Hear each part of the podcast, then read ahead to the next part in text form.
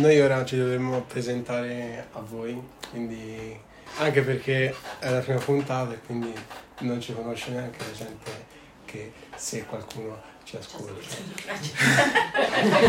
quindi, um, allora, il nome di questo podcast è Insalata Blu.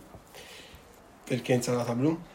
Perché noi volevamo fare una cosa che potesse coinvolgere le persone in modo da andare a intervenire su quelle tematiche che di solito vengono un po' lasciate in disparte, lasciate un po' dentro una parentesi perché sì, sono importanti ma nessuno ne parla. Sono tipo quegli argomenti che dicono è importante parlarne ma alla fine non se ne parla. Per esempio... Eh, l'educazione sessuale, eh, l'ambientalismo, eh, qualsiasi altro problema, diciamo, extrascolastico che comunque fa parte delle nostre vite. E l'insalata rappresenta quell'alimento che di solito noi si schifa, noi si evita di mangiare perché è sano, è l'insalata, si insulta chi ordina l'insalata a McDonald's, si insulta chiunque mangia l'insalata, però di fatto è un cibo diciamo che incarna la, la roba di salute, so come dirlo, però diciamo è sano, mm. però nessuno la, la vuole mangiare, cioè la mangia forse una volta, due volte così, però non è che lo fa volentieri, però fa bene, lo sa che fa bene. Ed è blu perché il blu rappresenta il colore della giustificazione, quindi dal rimandare sempre le cose importanti, perché quando noi si deve essere interrogati possiamo decidere di essere uh, di giustificarci perché non siamo pronti per l'interrogazione e quindi sul registro ci viene messo questo bollino blu. E quindi è il segno, è il simbolo del rimandare i problemi alla prossima volta. Però questo continuo rimandare, non affrontare i problemi è una delle ragioni per cui ci sono tante cose che noi non, non conosciamo, che poi alle nostre età cioè tipo non sapere quasi niente su come funziona il sesso o essere comunque un po' impacciati è pericoloso talvolta. Quindi la chiave è quello, questo è il nostro intento. Uh, ho trovato questo nome proprio per puro caso mentre ero su un treno e all'inizio lui mi diceva di trovare un nome fare il logo, tutte queste cose Perché diciamo lei è quella più creativa. pratiche eh, e, eh, e, fai, eh? quindi ero no, un po' chissà qualche... sotto pressione e quindi dal nulla mi è venuto in mente questo nome.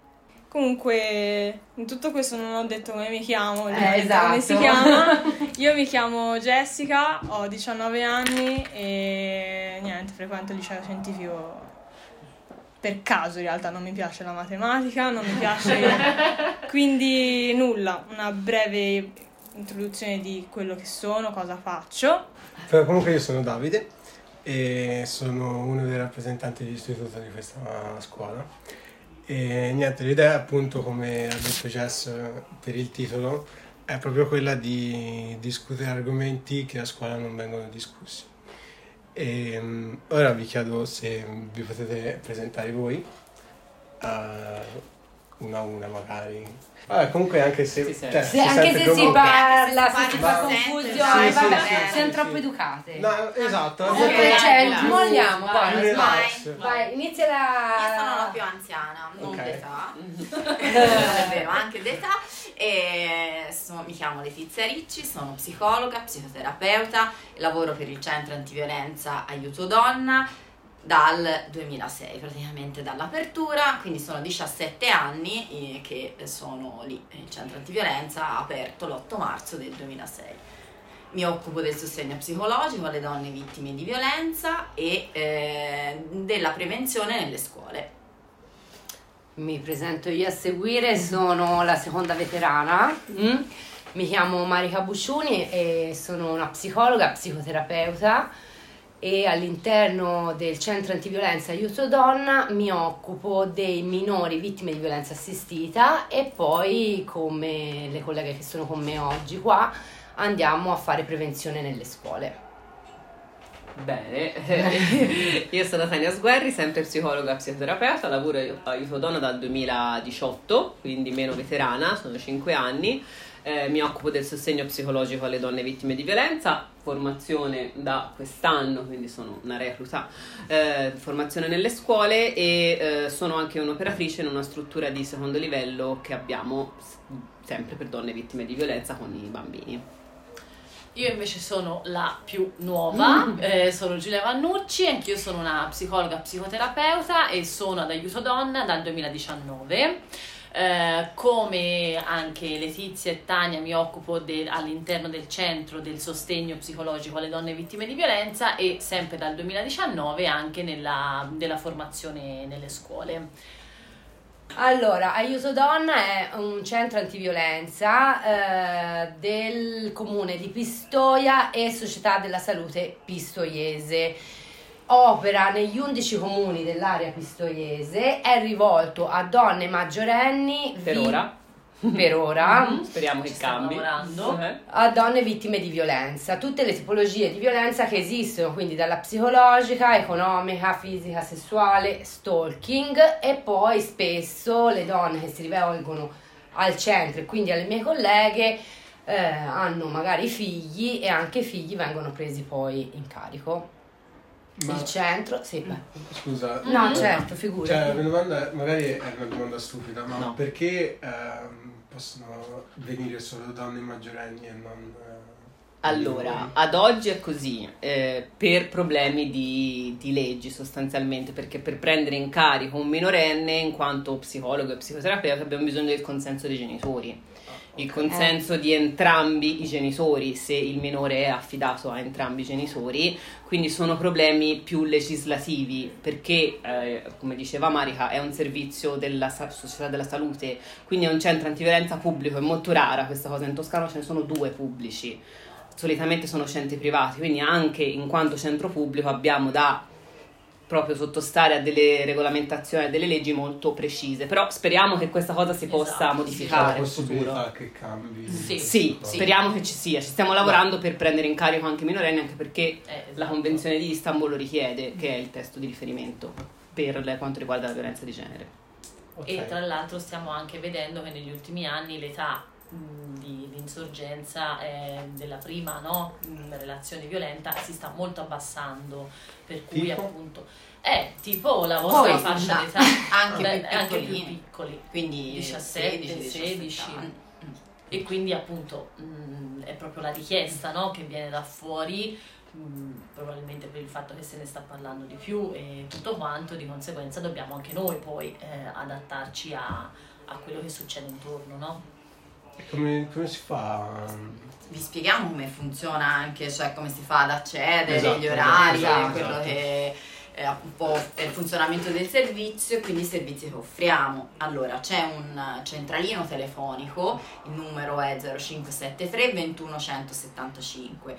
È aperto, ehm, è aperto nel senso che risponde direttamente la nostra collega il lunedì dalle 9 alle 12, il martedì dalle 15 alle 18, il mercoledì, giovedì e venerdì sempre dalle 9 alle 12, ma c'è una segreteria telefonica e eh, quindi se negli orari in cui eh, risponde la nostra collega eh, una donna non può chiamare, se lascia un messaggio viene richiamata o comunque rimane il numero telefonico della donna eh, diciamo come mh, telefonata persa e quindi noi possiamo poi ricontattare la donna in altri momenti ovviamente con un numero privato e, e quindi chiederle se può parlare, se è un buon momento il compito dell'operatrice che prende la telefonata è quello di fare una fotografia della situazione della donna e fare una valutazione del rischio con uno strumento che si chiama Sara, ci sono delle domande eh, che vengono fatte alla donna per capire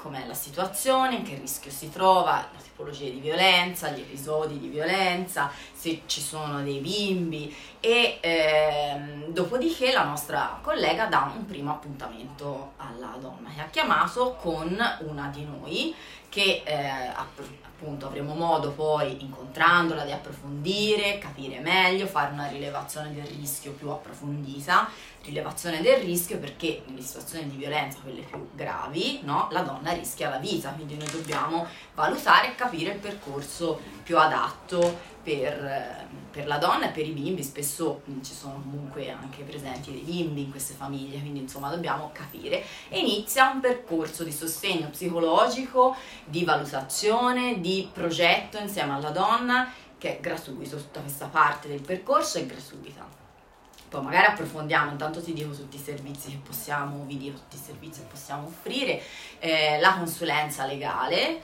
eh, che non è una presa in carico ma è una consulenza, noi abbiamo una convenzione comunque con l'ordine degli avvocati di Pistoia quindi c'è un gruppo molto bello, folto di avvocate che a turno eh, ricevono un giorno alla settimana, vengono fissati gli appuntamenti e una donna può andare e esporre diciamo quello che è il suo pensiero, la sua problematica e ehm, dopodiché eh, la, alla signora viene fornita una lista appunto delle avvocate che sul territorio si occupano no, di questo tema e la signora può scegliere eh, da chi farsi seguire oppure se ha già un avvocato ma magari ha bisogno di un ulteriore approfondimento, insomma le nostre avvocate sono disponibili.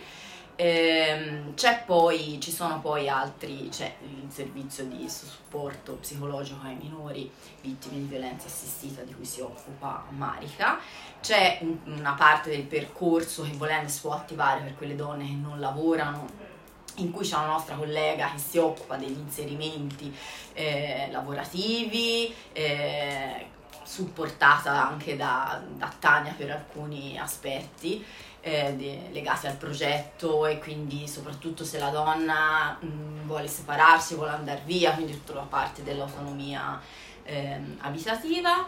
E poi che, che la formazione nelle scuole appunto esatto. facciamo noi tutti gli ordini e appunto siamo attive anche come attività di sensibilizzazione e formazione nelle scuole di tutti gli ordini e gradi del, del territorio. Non solo con, do- con, gli studenti, può capitare con i docenti, esatto. così come può capitare con i genitori o con la cittadinanza, insomma, in per generale. 360 gradi, sì. sì. Cioè fate tipo consulenze, no, non ho capito. Tipo for- formazione, tipo quello che abbiamo fatto esatto. in classe, okay. ovviamente adattata per il pubblico diverso per sensibilizzare sul tema, far conoscere il centro, far conoscere alcuni argomenti, come funziona la violenza, come riconoscerla. Serve, no? Insomma. Delle serate con la, con la cittadinanza. Sì. Aperte. Ok, ok. Sì. Ma posso fare una domanda un po' personale, diciamo. Vai. Cioè, io... Prova. Vai, con la domanda. Per... Vai. Ma credo sia. Va bene. uh, io vi volevo chiedere perché, cioè, cosa vi ha spinto a fare questo lavoro, ecco. Perché è un bel lavoro anche importante e secondo me è anche molto difficile da fare. Vai, diamo la precedenza per Letizia. Eh, allora, all'inizio in realtà il caso, che poi a volte nella vita caso non è, perché magari no, ti si aprono delle porte che mai avresti immaginato e che poi scegli comunque di percorrere. Eh, il tirocinio post laurea in realtà, io mi sono laureata nel 2005, eh, all'epoca dopo la laurea quinquennale c'era un anno di tirocinio post laurea e sono capitata ad aiuto donna, eh, mai in realtà avrei immaginato che questo fenomeno fosse così diffuso, che, fosse, che certe forme di violenza fossero così presenti. Mi sembrava un mondo molto lontano, ecco, quindi mi ci sono appassionata ho avuto l'opportunità poi di rimanere a lavorare lì fin da subito, chiaramente con mansioni diverse. All'inizio mi occupavo del, del centralino, quindi della risposta telefonica, poi piano piano ho studiato, mi sono specializzata e quindi poi sono, sono rimasta. Poi diventa in realtà un po' una, una missione di vita, diventa proprio una cosa tua, no? Cioè, e penso no, che in questi anni... Mh,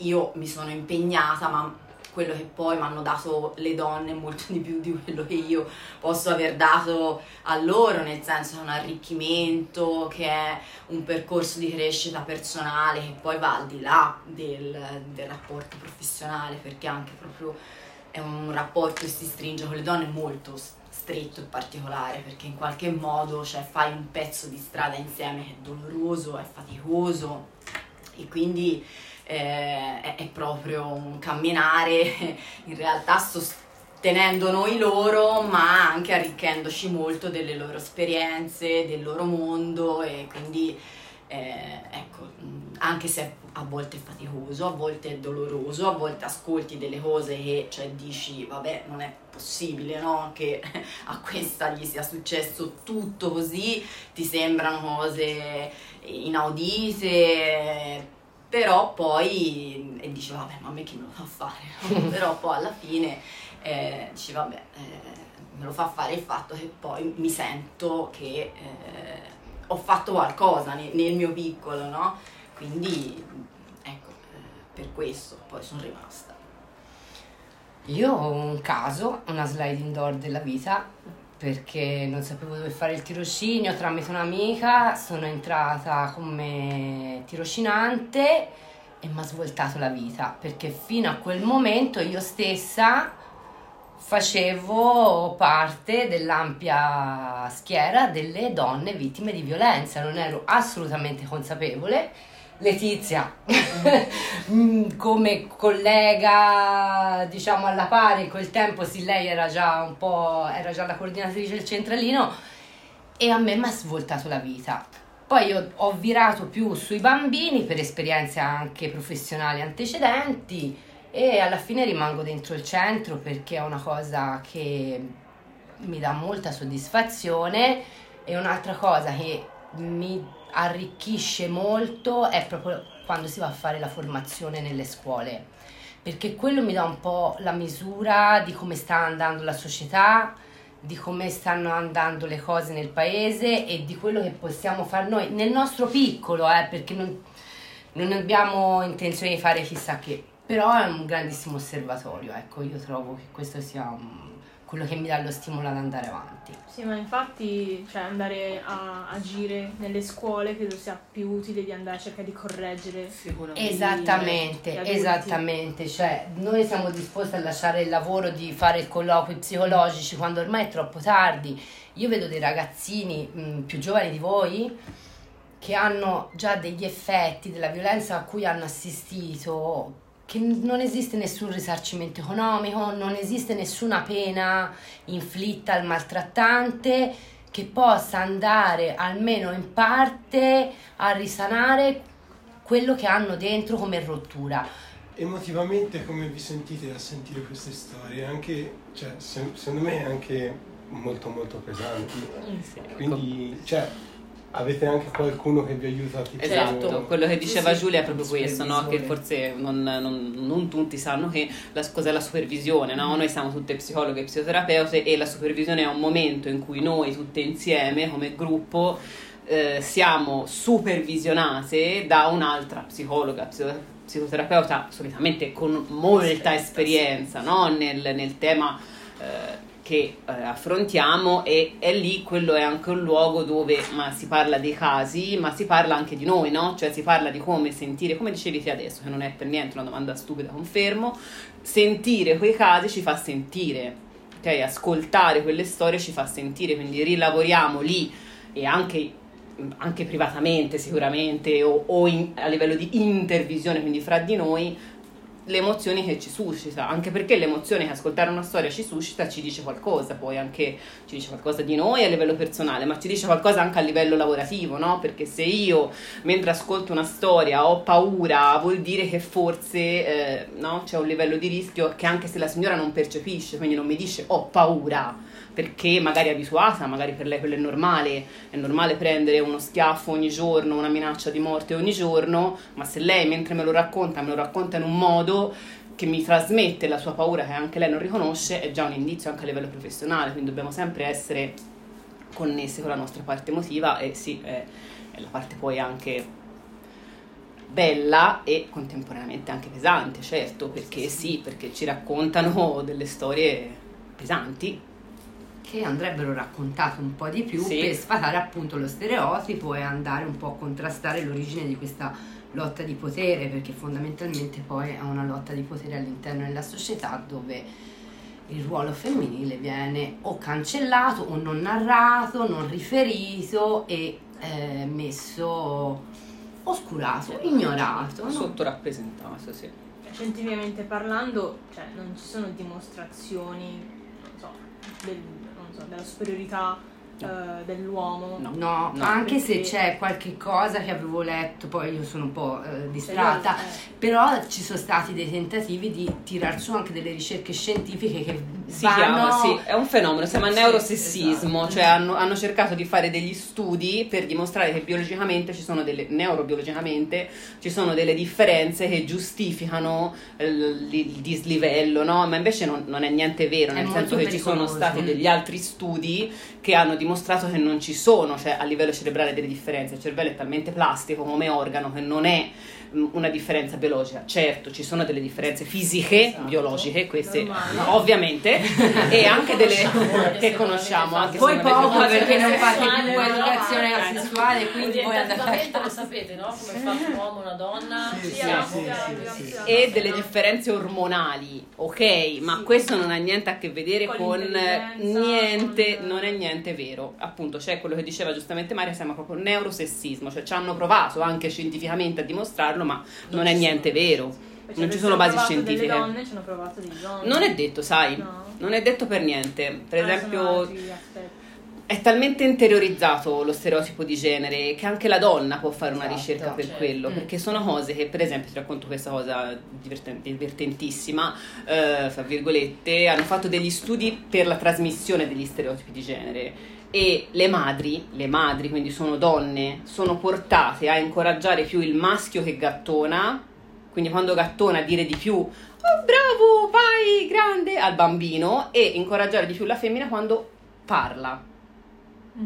Quindi il maschio l'attività e la donna l'ascolto, la parola, la riflessione. certo. E questo è il livello di quanto è interiorizzato lo stereotipo di genere. Un po' come no, il, il razzismo interiorizzato, l'omofobia interiorizzata, sono tutte cose molto radicate, che è difficile riconoscere, cioè bisogna fare un grande studio, un grande sforzo per riconoscere. Ma sapete la storia della mimosa? No, la volevo sapere anch'io. Eh, È un fiore, è stato scelto perché si usa la mimosa, perché è allegata, cioè intanto perché esiste l'8 marzo.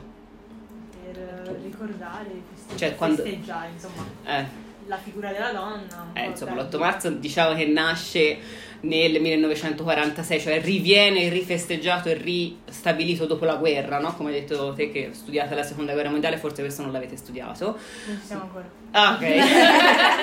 Cioè, siamo, siamo all'inizio. Bene, Eh, quindi ora. alla fine della seconda guerra mondiale lì è il movimento partigiano, no? sono state delle partigiane eh, a scegliere di, di, di nuovo tornare a festeggiare l'8 marzo come, come momento di, eh, di lotta, no? di rivendicazione dei diritti che non c'erano ancora eh, nel 1946 che sono arrivati dopo per le donne e hanno scelto la mimosa perché è un fiore povero, cioè è un fiore che nasce per strada, un fiore che non che tutti possono avere, no? che tutte possono avere per, per, ehm, per riconoscere, era un simbolo di lotta per i diritti delle donne e quindi era stata prima scelta la viola, mi sembra, ma quello sarebbe, no, avrebbe escluso una parte di popolazione, invece la mimosa era un fiore per tutti, diciamo.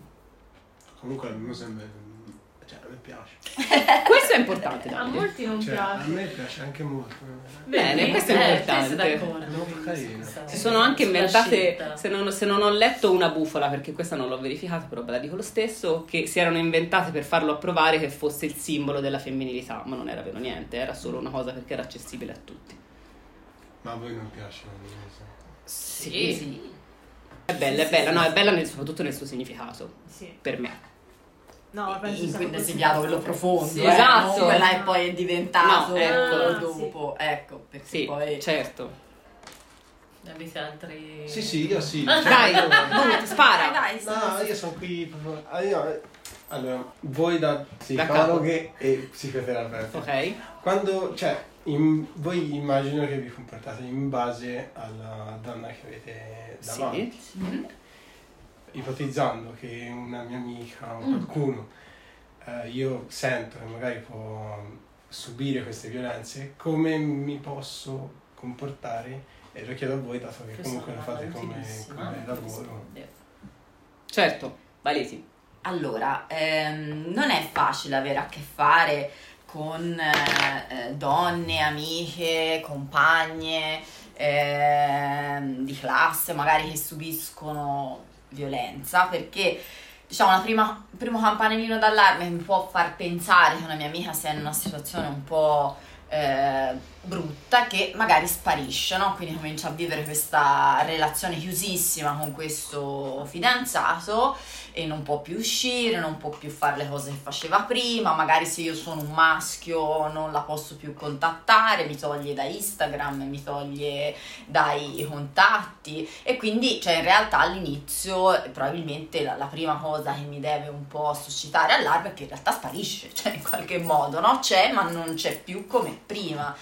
E ehm, però quando una è dentro questa situazione eh, può comunque tendere a minimizzarla, a giustificarlo, se provo a contattarla e le dico dai ma vieni, esci, no ma sai, eh, non mi va, preferisco star con lui, quindi all'inizio magari non è Tende proprio coprire, facile tende a coprire la violenza. tende Esatto, esatto, a non certo. raccontare per tanti meccanismi e sono complessi no? Eh, da, da spiegare velocemente però eh, sicuramente il senso di colpa, la vergogna, il legame che ha con, con lui comunque per cui eh, no, tende a proteggerlo quindi tende a non voler raccontare all'esterno quello che succede Anche Quindi- magari la paura, scusa se ti interrompo, Certo. anche magari la paura di, di perderlo. Certo, Certo, certo, certo. certo. Eh, quindi quello che io posso fare eh, innanzitutto è restare, esserci, anche quando lei è sfuggente, anche quando mi accorgo che magari mi sta dicendo delle balle per coprire lui,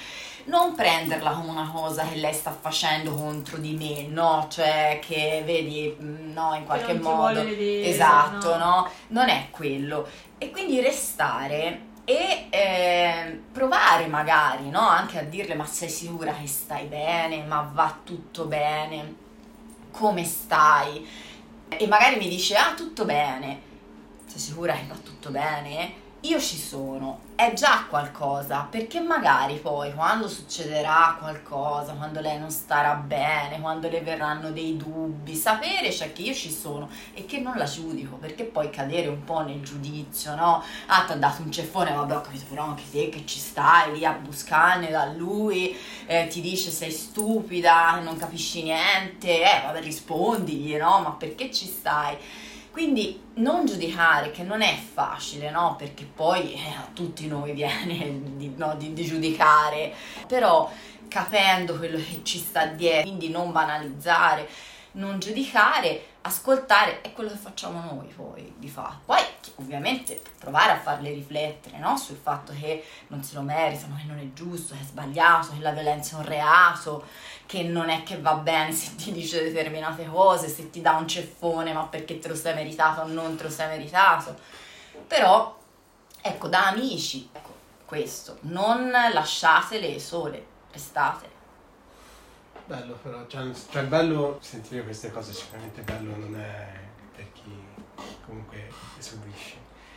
Ehm, personalmente ehm, io avrei anche, se fossi vittima di violenza, avrei anche molta paura a, a esprimere, sì, a- sicuramente, cioè a esprimere quello che il mio partner mi fa, che magari mh, appunto la paura di perdere quello quella persona che comunque si crede di amare e che si crede che lui o lei ci ami alla follia, poi alla fine in realtà si tratta comunque di una relazione che noi ora chiamiamo relazione tossica, quella relazione di, cioè tossica che appunto non c'è libertà ecco, nei confronti appunto di chi subisce la violenza, che appunto la maggior parte delle volte è, è la donna.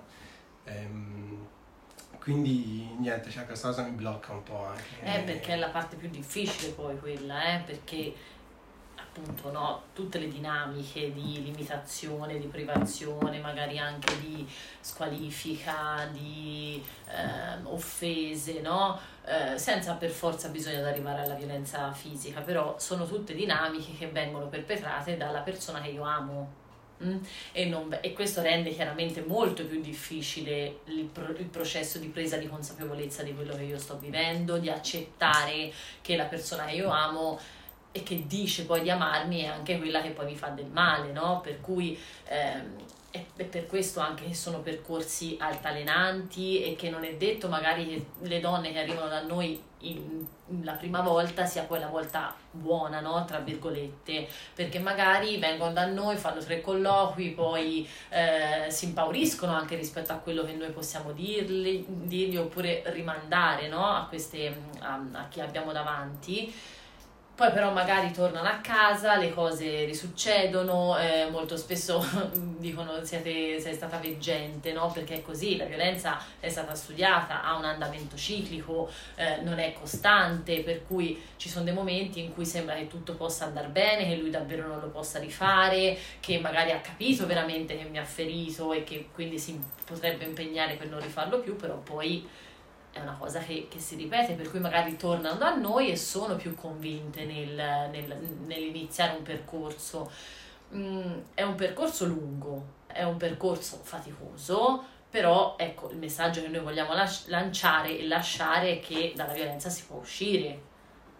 E noi, è anche quella poi la parte del nostro lavoro che ci eh, rinforza positivamente, no? Cioè, è vero, è difficile, è doloroso, è dura sentirsi dire certe cose tutto il giorno, tutti i giorni, però poi quando vediamo che le persone davanti alle donne, davanti a noi ce la fanno, basta quello, no? Per ripagare di tutto quello che poi eh, abbiamo sentito o, o vissuto o attraversato con loro, perché di fatto, appunto, come diceva Letizia, facciamo un pezzo di strada con loro quindi eh, vediamo come cambia anche il loro modo di stare in relazione con noi, spesso sono donne che all'inizio non, non si fidano neanche tanto no? di quello che, mh, di, di, dirci delle cose piuttosto che, che altre, per cui quando capiscono che si possono rilassare, che si possono affidare lì, cioè è proprio un percorso di trasformazione e di ricostruzione anche.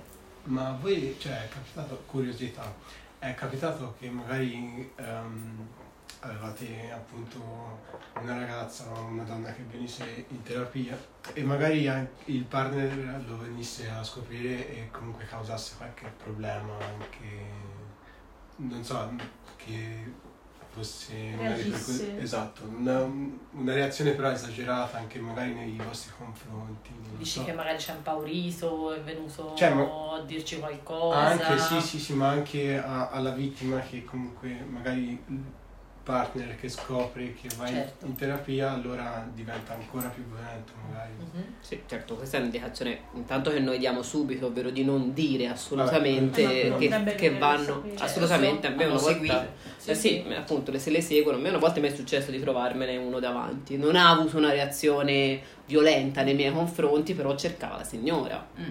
Sì, sì, anche a me una è arrivata e lui era dietro. Eh, e... in quei casi come non si rilascia, cioè almeno io ho fatto così, no? non si rilasciano informazioni, si dice che quella persona non si conosce mm, e di andarsene sostanzialmente, no? qualcosa del genere. Ecco. Sì, cioè che poi se, se la prendano con noi è difficile, è raro, no? Sì. Cioè nel senso che deve essere proprio qualcuno cioè, che di, di, di, questi assolutamente non ha niente da perdere, che non gliene importa niente se finisce dentro, si becca un'altra denuncia eh, spesso le seguono per cercare di capire dove vanno, perché poi chiaramente il problema non è tanto se vanno no, magari in terapia dalla psicologa, tanto sono matte, no? E, e questo rimando che gli dà il partner, no? Il problema è, cioè, vai ad aiuto donna, che è un centro antiviolenza, quindi vuol dire ti stai dicendo io ti picchio, quindi è lì, no, che ovviamente entra il, il pericolo per la donna, perché è chiaro che se eh, lì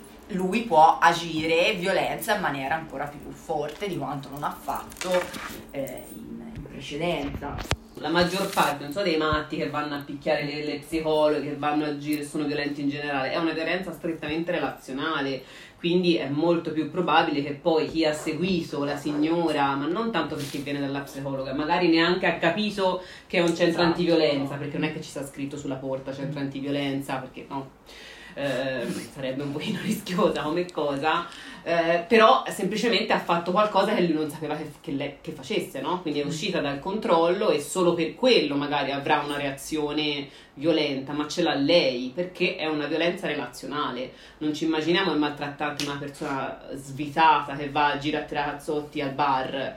È una persona violenta in ambito relazionale con la compagna, con la sua donna, tra l'altro, eh, per, per citare parole che vengono usate, non eh, che condivido ovviamente, non le donne in generale, Con quella persona. con Esatto. la persona con cui ha una La relazione partner. che crede di possedere e controllare, perché sono queste le dinamiche alla base della violenza di genere.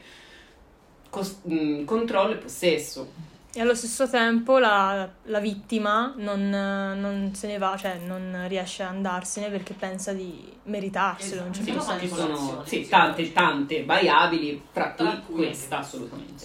Che è la peggiore, credo. È un- insomma, È quella molto tecnica- insimuosa. Sì, Sì, eh, pensa di meritarsene, si sente in colpa, eh, ha paura, pensa di non avere un'alternativa, eh, perché in tante situazioni c'è una forma di violenza che è la violenza economica, che magari è meno conosciuta, ma è molto diffusa, per cui magari la donna non può lavorare, se lavora magari non ha poi accesso eh, ai soldi, quindi insomma eh, dove vado, come faccio, eh, ho bambini, eh, tanto se li tolgono, ma chi è che ti lascia figlioli a te? Quindi sono tante no, le variabili che poi entrano in gioco, per cui poi diventa difficile.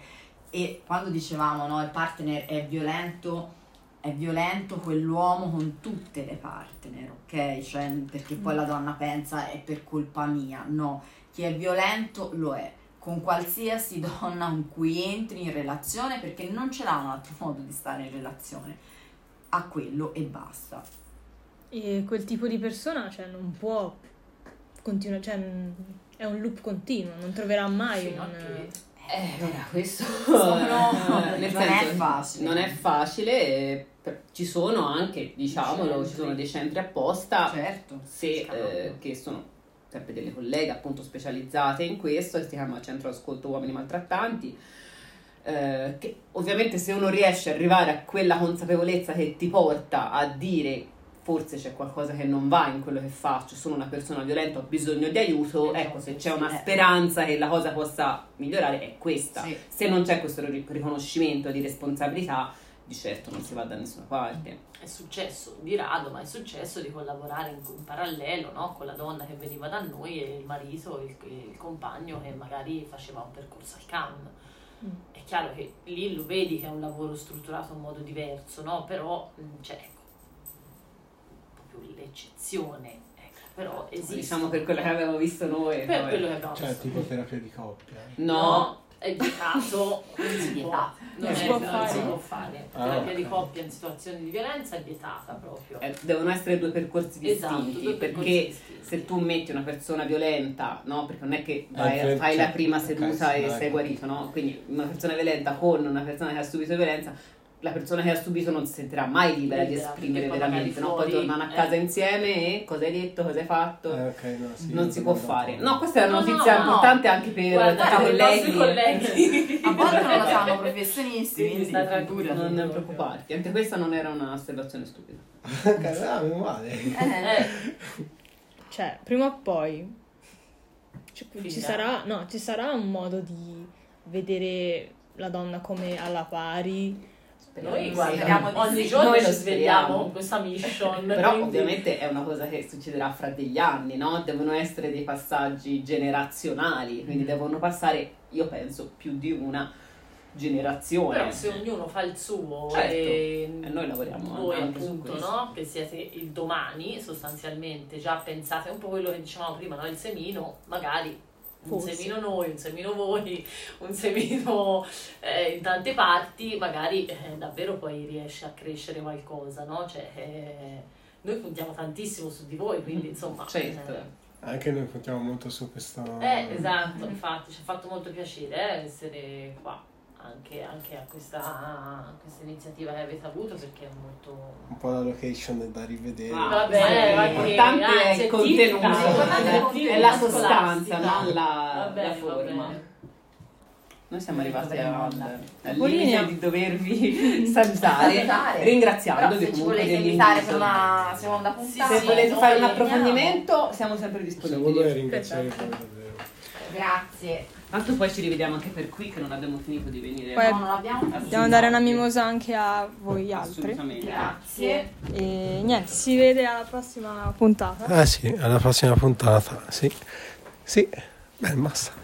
Sì, sì, certo. Non credo. C'è bisogno di saluti particolari, non credo. Bene. Eh, non so cosa dire al pubblico. Ah, comunque grazie a a voi e a Aiuto Donna che comunque sono venuti qui a, a spiegarci comunque e a un po' farci cultura Uh-huh. per quanto riguarda le violenze di genere. E ringraziamo il preside per l'attrezzatura.